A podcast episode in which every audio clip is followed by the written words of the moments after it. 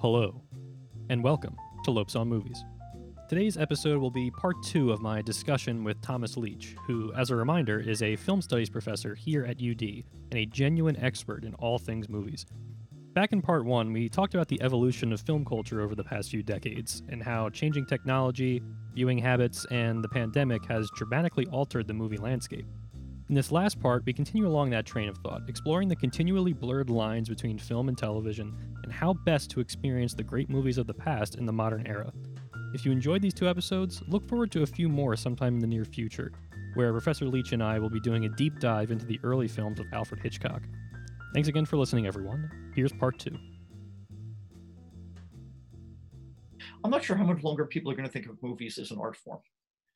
Interesting. Um, I I wonder how much longer. I remember watching my daughter when she was in high school watch TV with a remote control in her hands, and she Mhm. changed the channel like every 15 seconds. Mhm. Uh, I found this nerve wracking. You know, first I asked her, you know, aren't you afraid you're going to miss something? She said, no, of course I'm not going to miss anything. Um, I know when to change the channel. I know I'm not going to miss anything. This is not my first rodeo. And Mhm. finally I said, well, you know, why would you why would you want to watch all these shows at once? And she said, well, I've only got an hour to watch TV. Why would I spend it just watching one show when I could spend it watching four shows? And I thought, God bless her. You know, if she can get away with doing that, which I could not do, you know, why not? It's a more efficient way to do it. So maybe instead of thinking of movies as an art form, people think of movies as, um, I don't know, a provision or a, I don't want to call it a background noise. I don't think of movies as audiovisual music exactly, but um, you know, a an affordance, a something that's there that you can draw on if you like the way that Mhm. for instance, before I discovered that my DVD player, when I put it on pause and then went away for six hours and turned it back on, would go on to the same place. That was a Mhm. remarkable moment in my life. when I made that discovery. Up until then, I'd been watching Turner Classic Movies. Sure. I brush my teeth, I turn on the movie. I had no idea what it was. I'd watch it for two minutes. And of course, in two minutes, you don't really get a lot of the plot. no, definitely But not. there are a lot of interesting ways to watch movies without picking up the plot. Sometimes, of Mhm. course, it'd be a familiar movie, and I would say, "Oh yeah, right, I remember where this is." Other Mhm. times, I would think, "So who are these actors exactly, and what what what are the characters trying to do?" I would I would try to guess what decade was this movie made. Um, when I got really confident, I would try to guess, you know, which filmmaker made it. Who does it look like? Mhm. Um, th- um, I think those are strange ways to watch movies. And as movie culture evolves, as audiovisual culture evolves, I think that we'll see new ways of watching movies that I really can't imagine right now. I'll be very curious to see what those ways are and whether or not I can appreciate them, even if I can't share them. That's interesting. Yeah. Yeah, I I I don't remember where I read this quote, but I think it was from uh, Jonny Greenwood about uh, just the gu- guitar player in Radiohead about how people consume music today, and he, they they were asking about MP3s. This was actually a while ago when uh, just like digital music was just starting to become a thing. And I think he said something like, "Well, nowadays with uh, I'm worried that people are their music libraries are too big."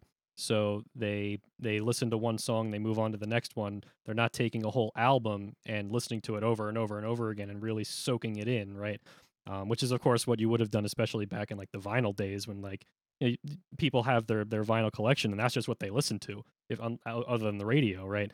So, but nowadays we have like Spotify and it's like you know I have every song that's ever been recorded in the universe that I could listen to at any moment. Um, and I think that it, it definitely has encouraged a little bit more of a like you you you listen to one thing and you move on from it and you don't you're not consuming it in in the same way that we we would use can traditionally think of consuming like an art form where you're kind of giving yourself to it a little bit more readily i guess Definitely a movement away from the archive. yeah Again, I'm very old school in this regard. Uh, years ago, my son was visiting. He lives in LA, and he was looking at our family room, and he said, "Dad, what's with all the software?" He talking- he was talking about the DVDs, of which Sure. yes, we have a lot. But his his position was, why would you have one? You know, anything you want to watch, you can stream, right? hmm Um, well, I mean, we got into a discussion, and no, it's not exactly the case that anything I can watch, I can stream. His position would have been anything that you ought to want to watch, you can stream. mm you know, and if you're taking that's your problem. Um, but since then, I'm proud to say he's gotten into, among other things, old dark house movies from the 30s. okay. Not easy to find ways to stream these, so he has a little Mm, bit of a software collection of his own. But okay. once you cross that border from buying movies and collecting them, which, when you think about it, was only a relatively short period of human history. Was what the Sure. 70s, say, Yeah. the mid, I don't know, maybe 20 teens. So a period of hmm 40 years or so when when people owned movies. You know, before that, um, Orson Welles goes to Hollywood on his first contract and says to RKO, you know, let me screen some of your old products so I can see what it's like. And they say, huh, we have no old product. We don't say anything. So the only film they could find for him, it wasn't even an RKO film, was Stagecoach, and he allegedly watched it 50 times. Um, and there you go. that's one reason that so much of Citizen Kane looks like the interior shots of Stagecoach. That makes a lot of sense. of course. Um, is it, this is where Orson Welles went to school, to Stagecoach. Mhm. Um, but when I started out teaching at Delaware, it was reasonable that we could collect movies that we like and Sure. wanted, we could watch them over and over and over and over again. And that was Mhm. great, for instance, if you were writing about a film or if you were studying a film, or Mhm. if, God forbid, you fell asleep during a film and you know you want to see the part that you had missed again. Um, Mhm. these are all very archival habits. But now it seems to me the unmarked way to watch a film is sort of with a fraction of your brain because the rest of your brain is doing something that's really more important. And if Mhm. the rest of your brain is doing something really more important, well, that's great. I mean, maybe it's finding a cure for COVID. that would be nice. Although if I were getting a cure for COVID, I would definitely not have a movie that I really cared about in the background. Yeah, that's that's that's definitely the uh kind of the the impression that I've I've gotten like where and, and maybe this is this is sort of related to I, I remember you used to talk a little bit about the differences between TV and and film in in your classes. Maybe it's just like a, a thing that you brought up at one point in like an introduction to film class. Um and I, I- just remember thinking it was interesting because you, you you had mentioned like TV definitely focuses more on the the dialogue and because the idea being like if you get up to do something you can still hear what's happening right you're not always paying attention to the screen as much whereas the movies especially older movies were made with the expectation that people were really watching um, which i think even movies today are sort of made with the expectation that people aren't fully giving them their attention Yeah, it's so funny because if you're in a movie theater, of course, the rest of the room is dark. How many people watch television in darkened rooms? definitely very few You I know, the, the whole idea, you know, this is what people were saying about TV as early as the 60s. The whole idea is that television isn't meant to dominate your attention, it's a guest in your house. Right And TV uh, TV screens used to be deliberately no bigger than a guest would be, because the idea Mm. was that if the visitor's head in close up was bigger than your head, it would feel threatening. I remember when 3D when 3D TVs first started to get marketed, the ads would always show somebody throwing a touchdown pass that would come, you know, out of the screen toward me. Mhm. And every time I saw these ads, I would think, how many times in my life would I want this experience of feeling, oh no, I got it, I got it. Oh, okay, not for me. And then I also thought, and how many other times besides the throwing of a touchdown pass would this third dimensionality, you know, the movement toward me, be a welcome experience? Mhm. The last 3D movie I saw, I think, was the the all-female remake of Ghostbusters okay my wife made a mistake about when the starting times were. So Mhm. we ended up at a 3D screening instead. And I thought, well, it's interesting. Um, it's different. Uh, it's definitely it, it challenges my attention in new ways, but I wouldn't call it realistic. Mhm. And I definitely would not call it an experience that I'm in a hurry to to live through Mhm. anytime soon. But that's Mhm. just generational. Again, I mean, I'm Yeah. basically proscenium kind of guy. You know, I want the Mhm. people to stay in their part of the world so that I can stay in my part of the world. No harm, no foul. Mhm. Um, and yeah, I think that's changing too. You were talking before, for instance, about students at UD being into not just video gaming, but um, what I would call uh, a crossover visuals.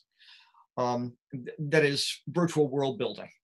Mhm. Um, so that you don't just go from one part of a franchise to another part to another part to another part, but in your head, all those different things are connected. Right. And Yeah. and if you're really into it, you're constantly looking for new areas that you can be connected in and new people hmm that you can connect with. hmm Um, and all this makes me think, wow, I'm really impressed that you can get into that. You know, that that is not for me, but I'm, I think that's great that it's for you. hmm It's definitely the, the the changing landscape. I think, especially today, people are very much clued into very, very, very many different media sources. So if somebody is is says they're a Star Wars fan, that doesn't mean that they like like the movie Star Wars. It means they like the entire world of Star Wars. They like the the video games. They like the the books. They like the movies. Um, and, or they they and and all of this comes together. And there there's very like there's a big discussion about like canon and lore, like what stories count and which ones don't count, right? And to me, like, and, and again, maybe maybe this is just because I'm old fashioned, but this this stuff just gives me a headache. Just- I just I just want to see a story, man. Like I'm not worried about the lore. I'm not worried about the the whole tapestry that is going into this, like the complex weaving of all of this stuff together. I just when I go to watch a movie, I'm there to to watch a movie. You know, I'm there to, to experience a story.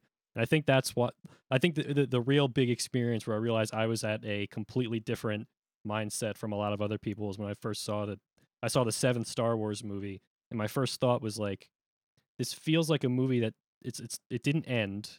It it's it didn't have a really really an ending. They didn't do anything with the characters. They pretty much just introduced them to us, and I know that the whole bit is that they're gonna continue with them. But I feel like I didn't actually just watch a story. I just watched a piece of something. But for a lot of other people, that wasn't a problem at all. That was that's kind of what they expect Yes. at at this point. Um, and I think maybe that's the influence of television. Maybe that's just how people like to experience like movies and and stories in general these days. But uh, yeah, it, it's interesting. There are, of course, historically good reasons that TV would be more dominated by dialogue than movies because TV didn't develop from movies. TV hmm developed from radio. Right. Um, TV is basically radio with pictures. I think that's I think that's how Orson Welles defined TV at some point. It's hmm illustrated radio. Uh, so uh, the target audience for TV, especially in the early days in the 50s, was people who've been listening to the radio for years, and they were they were used to dialogue-driven stories. The irony is, of course, radio audiences were also used to imagining how things looked hmm and TV made that utterly unnecessary. I mean, you could still hmm imagine, I guess, at home. Uh, sorry, after the TV show was over, you could imagine what the characters were going to do next and how it would look. hmm But TV didn't particularly encourage that. So Sure. I think that TV, you know, people now talk that long form TV is more like movies than movies are. But it seems to hmm me that that movement has been underway since the dawn of TV. TV, basically, hmm the history of TV is that it's gravitated more and more away from radio and more and more toward movies. And hmm now it's more like movies than movies are. Yeah, movies have started going more towards television Yes, with their interconnected universes and you know the ongoing stories where you have to do homework to to understand them or like a homework of the other films in the series, um, which is basically like a TV show. It's interesting because I don't feel a need to apologize for my appetite for closure. My basic attitude hmm is life is complicated and confusing and inconsistent. So when I experience art, I want it to be better. it's better for me Sure. it's got endings and the endings are intelligible. And I say, hmm oh, now it makes sense. I get the end of a good hmm detective story. Not only do I know the butler did it, but I know that on page 85, when the ingenue put her hand on the um, on the mantelpiece, that's what she was doing. I know hmm exactly what was up with all the characters. I find that very satisfying. However, the opposite of those appetites, it seems to me, is equally important. We want more. We want to know hmm more. We want more adventures. We want Yeah. sequels. We want more detail. So I even the appetite for closure can't be separated from the appetite for, I don't know, what you call it, aperture? You know, continuation. It's hmm just that some art forms tend to appeal more toward one of those poles and some more toward the other. I think hmm most people really like both those things. It's just that they like them in different proportions, or maybe, hmm you know, like Baskin Robbins, uh, they like different flavors on different nights of the week. Who goes into Baskin Robbins and orders the same flavor every time? I, I, I, I feel like I had to teach myself to learn to watch older movies in the mindset that we would have had to have watched them if we were watching them more contemporaneously, like when they came out. Where it's like if if I'm gonna sit down and watch like a movie from the 30s, I'm gonna try to make my environment look as much like a movie theater as I can and remove all distractions and try not to to because if you don't then I feel like a lot of this you miss a lot of the storytelling if you're not giving it your full attention in that kind of kind of way. So I, that kind of like just to to wrap up on sort of the the, the landscape of things today we, we mentioned how we, we think there's always going to be some audience for this sort of stuff. It's gonna it, it will be niche. The movie movie audience is already basically our niche. But in terms of like people that have some bit of curiosity about movies from a long time ago, right? Let's let's say like a lot of people do a dividing line between color and black and white movies. Um, but it, the, the dividing line is different for everybody. Like some people won't watch things before the 80s. Some people just won't watch things that are black and white. But I think that a lot of people are curious about those things. What do you think is the best way to introduce people that are basically unfamiliar with movies from, you know, however many years ago to that kind of world so that they have some bit of context to appreciate them or like them? Wow, that's a really great question, Joey. And you would think that I would know the answer to it by now. but I have to say, I, I used to think I used to feel confident that I knew the answer to that. And that, and my answer was to find um, either genres or historical moments in the past that found some sort of reflection in the present that would make them meaningful mm-hmm. to people. So, sure. for instance, when I started to teach film noir, uh, we were living through an era of neo noir. Mm-hmm. Um, we were once again awash in movies about treacherous women leading stupid men down garden paths. Um, mm-hmm. And it seemed to me that second wave and eventually third wave feminism made these films urgent in a new way. Uh, and mm-hmm. indeed, you know, for a while they were, and then they weren't anymore.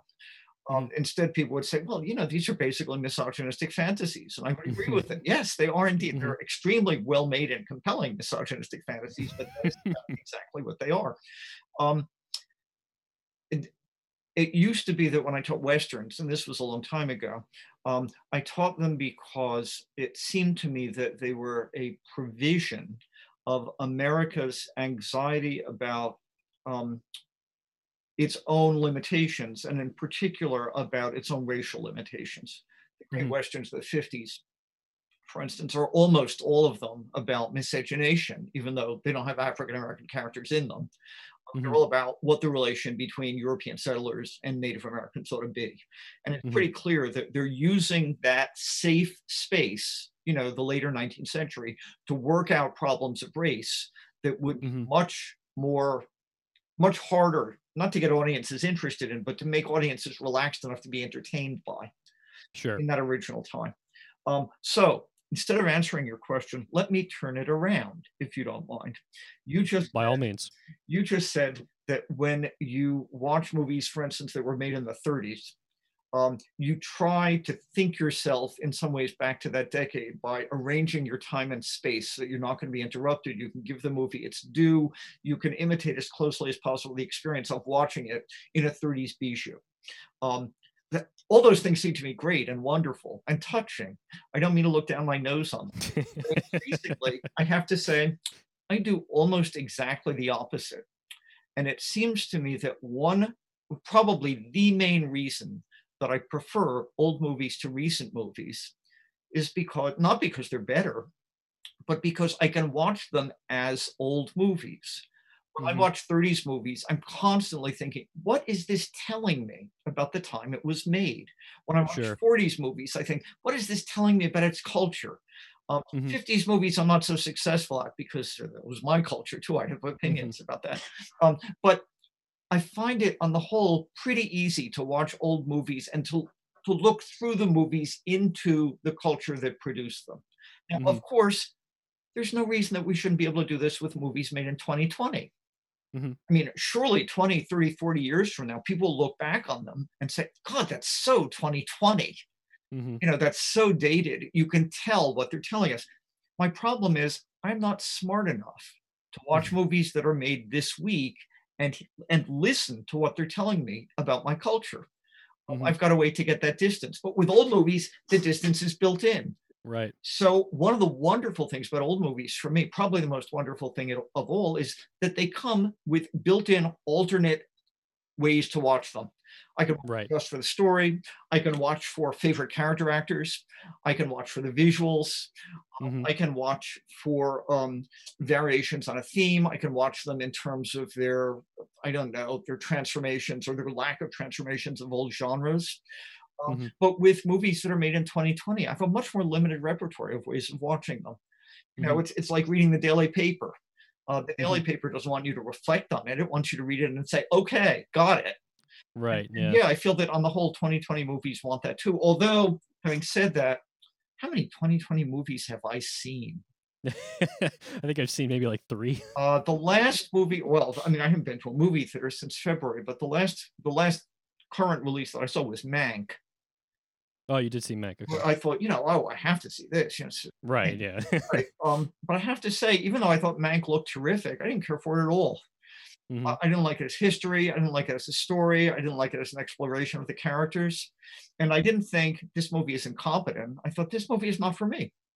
hmm You know, I mean, there's a target audience for this movie. And I assumed, of course, it's me. How could it not? Right. Yeah. Yeah, but it wasn't me. I was wrong. I, I'm still wondering, you know, the, the target audience for Mike, for for Mank, were they really into Citizen Kane? Yeah. That, that's. I was kind of wondering about that myself. Hearst? You know, Yeah, I, I couldn't tell like who that movie was for. Yeah. I feel like that's kind of a like I, I haven't seen it, so it's hard to, it's hard to say. But I, I've certainly seen a lot of like responses that people have had to it that have been kind of interesting. Um, but you would think that it would be for the people that already have some bit of knowledge of Citizen Kane and and the history there. But it, it seems that that audience has largely rejected it in uh, in a lot of ways. I don't know. The reviews have been respectful. hmm Um, but you're right. I mean, they've been sort of all over the map. Uh, I don't hmm get the feeling that people love it, but I don't get the feeling that they hate it either. Um, hmm and you know, I wonder. I mean, one of the reasons I wanted to watch, of course, is that I like his work generally. So hmm yes, why not? Um, but but this time I thought, do I know too much about Citizen Kane? Am I too focused on Citizen Kane? You know, so when the characters talk about anything other than Citizen Kane, I think yada yada yada. You know, let's get back to the story um, you know, would this really work better if I were more into the 30s? But I thought, how many people in 2020 are more into the 30s than? Yeah, hard to believe. No. It's a great question. Yeah. yeah, I think the uh that that's it's interesting that you, that you mentioned that because that's something that I've noticed too just just for my own personal satisfaction whenever I watch a movie I always feel some inclination to write something about it, which is I guess the English major in me. the Um icebox talk, Joey. yeah, exactly. I'm right. I'm con- conversing with myself. That's right. Um, but the the thing I've always found is that whenever I watch an older movie, I have a much easier time writing about it than a newer movie because of that exact reason. You have some bit of historical context. You have more of a you, you can watch it with both a both to enjoy it and with sort of just like an anthropological sort of lens and that is is definitely uh i think one of the the great joys of watching older movies is because there's so much history that that are there that's there as well that you can you can glean from them And like that yeah so also, I mean, I should add just as a, as a cherry on that particular sundae, um, when you watch new movies and you're under pressure to write about them, you're constantly worried that you're going to call it wrong. yeah right Um, whereas old movies come, you know, with a cheat sheet. Um, I still remember when the AFI came out with its list of 100 greatest movies. Um, overnight, within a year, um, all my students stopped saying, Why are you teaching Citizen Kane? We hate it. Instead, they would Mhm. say, We hate Citizen Kane, but, but we know it's a great movie. That was a very different thing to say. That's so interesting. But I mean, you're right. Like, I, I mean, why am I like I, I've been doing this whole thing for myself, watch rewatching like almost all of Hitchcock's movies that I can find. Why am I doing that? It's just because we know that Hitchcock is the one of the greatest filmmakers of all time. That's just kind of like received wisdom. We all we all know that. So it just seemed like, oh, why not? And of course, I'm loving them. Like I'm having a great time. But there definitely is that sense of like some bit of of cultural uh, filtering has taken place where we we know what filmmakers to pay attention to um, to some degree if you're like just trying to have a baseline knowledge of these periods Um, and then, of course, if you really want to dig deep, that's when you start going off canon and finding finding crazier things. But, since uh, you're talking about yeah. Hitchcock, we should talk for a second, but staying in the canon. Um, it seems to me, for instance, that if you watch a movie that you've already seen, that you know well, then you have a very specific kind of enjoyment. You're waiting for the good parts. Mhm. Even while the credits are running, you're already in a good mood because you know, yeah, that's very true. oh, Yeah. oh, oh. And when you watch Hitchcock, even if you're watching a movie, a Hitchcock movie that you've never seen before, by and large, you have a quite narrow horizon of expectations about what what kinds of things Mhm. are going to happen, what kinds of pleasures you're going to get. If you get surprises, what kinds of surprises they're going to be, and how they will make you feel. So it's practical. It's no, I would overstate the case. if I said it's practically like watching the same movie over and over and over again. I don't believe that, but there's something to that. You know, Sure. it- it- Yeah. it's not a coincidence that Hitchcock bequeathed his name to a genre. You know, the Mhm. Hitchcock suspense film. Right. Um, it, it- it's not just that he's a standard of quality, but that the movies are predictable in, of Mhm. course, bad ways as well as good ways. But for comfort food, and this is a real paradox of Hitchcock. Psycho, Vertigo, The Bird, comfort. yeah. And yet, for a lot of people, yes, they are. Yeah, I mean, it, it, I've definitely had that experience now, having watched a, a lot more of them. Where uh, I go, I, I every time I, I turn one on, it's like, oh, there's the domineering mother. There's the, uh, you know, you know, you, you, there's there's a bird over there. you know, they just like the little things that uh, that stick out to you. Thanks for listening, everybody. Have a great rest of your day.